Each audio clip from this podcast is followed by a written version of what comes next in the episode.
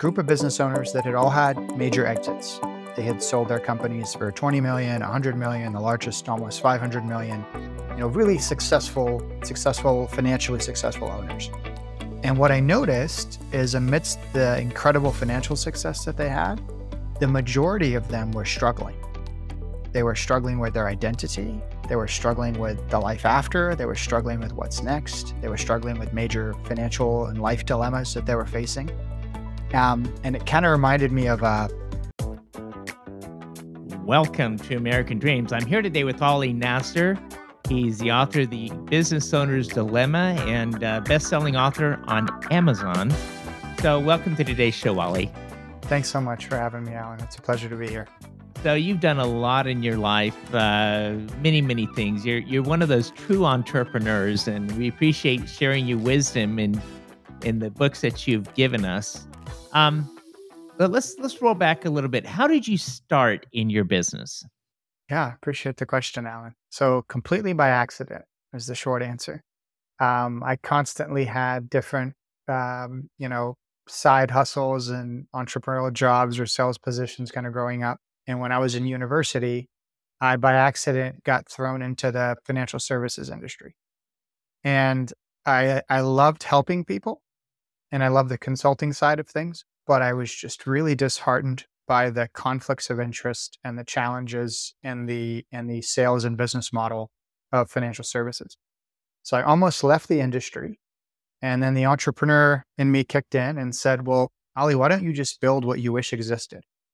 When we roll into the book, what, what's the purpose and mission of the book that you wrote? Yeah. So, Alan, about seven to 10 years ago, I had a few engagements with business owners that kind of changed the the trajectory of my work and changed my life in many ways personally.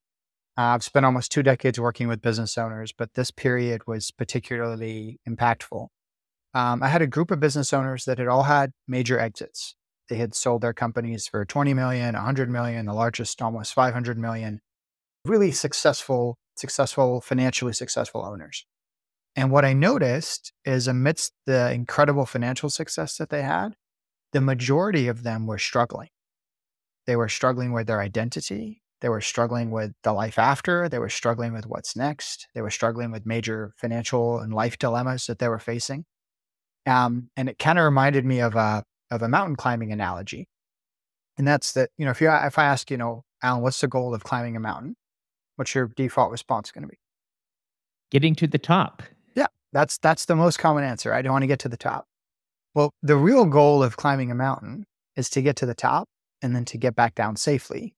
So you can celebrate the success and of course enjoy the journey. Now, while that may sound obvious, 80% of the accidents that happen when mountain climbing, they don't happen on the way up. They happen on the way down. Because we're so consumed with reaching our goal, which is to reach the summit, that we don't think about what happens after the fact. And I noticed this to be very similar with these business owners. For years, they were building their companies, hoping that one day they got to the exit and get that 20 million, 100 million, 500 million, even billion dollar check when they, when they sell the business. But when they reached that success, they didn't really have a plan for what comes next. And it made me hyper aware that wealth is a means and not an end. And for many entrepreneurs, if they're not really clear about their end purpose, their end goal, it's a bottomless cup. You can keep pouring in all you want, but the cup's never full. And the, what, what it ends up translating into is no matter how much wealth you're building, that fulfillment, that life success, that, that feeling that oftentimes you've been yearning for doesn't get fulfilled. And this was very crushing for me because I saw how challenging it was for these owners after the fact and so it made. I'll, so Ali, if I if I could just kind of hone in on the yeah three dilemmas, 3 mm-hmm. dilemmas that business owners will face. Sure. Uh, so the first dilemma is the reinvestment dilemma. It's I've been successful with my business. I've made great profits. Do I re, do I put money back in the business? Do I in, start a new company? Do I invest in private equity and public equity in the market and crypto and real estate? Where do I reposition my, my wealth, reinvest my wealth? That's the first major dilemma. The second dilemma is the legacy dilemma, which is what is it all for? the wealth that I've built, is this for children? Is this for charity? Is this for fun? Is this for my ego? Will my wealth be a source of empowerment for my children or a source of entitlement for my children? It's the second major dilemma, the legacy dilemma. And then the third dilemma is the exit dilemma. Do I sell my company? Do I scale it further? Do I leave it to my son or daughter or sell it to my executive management team? If I sold my company, would I then have freedom of purpose or will I have just sold my life's purpose? These are all different aspects of the exit dilemma. And what I've found is that these three dilemmas tend to occupy 90% of the mental real estate for business owners when it comes to planning their life's work. They're constantly focused on these dilemmas. So why why exactly did you create this framework then? And and what value does it bring into the business owners? Sure. Well, I was telling this example that I just told you to a business owner many years ago or several years ago. And just when he heard the three dilemmas, his response was putting just putting a name around those three dilemmas. I now feel more clear. And I'm, I'm thinking of all the other thoughts and how they fit into one of these three dilemmas. Like just having that framework is powerful to be able to help organize my thoughts and understand what are all these different pieces that are that are moving. So I think one part of it is just to create a framework to think about it. Because once you can organize things in some way, it's easier to make decisions and take action. So there's the three dilemmas. And then within the wealth integration system that I created, there's six different components. And everything within entrepreneurial wealth fits into one of those six areas. So by creating a framework for it, it allows for for organization, for progress, for for synergy. And then there's a lens between, you know, if you've got a a tax, you know, wealth consulting firm or the business owners in this place and their attorney may be there. A shared framework allows for a shared conversation, better collaboration, better clarity. So why is um why is planning so different for entrepreneurs? Well, for most business owners, 90% of their net worth is in one microcap stock. And when when you have your life's work invested in oftentimes one major company, or a large part of it at one major company. You have they they have I have uh, this saying that you know it's ninety percent of your net worth and two hundred percent of your emotion. That's what your business represents.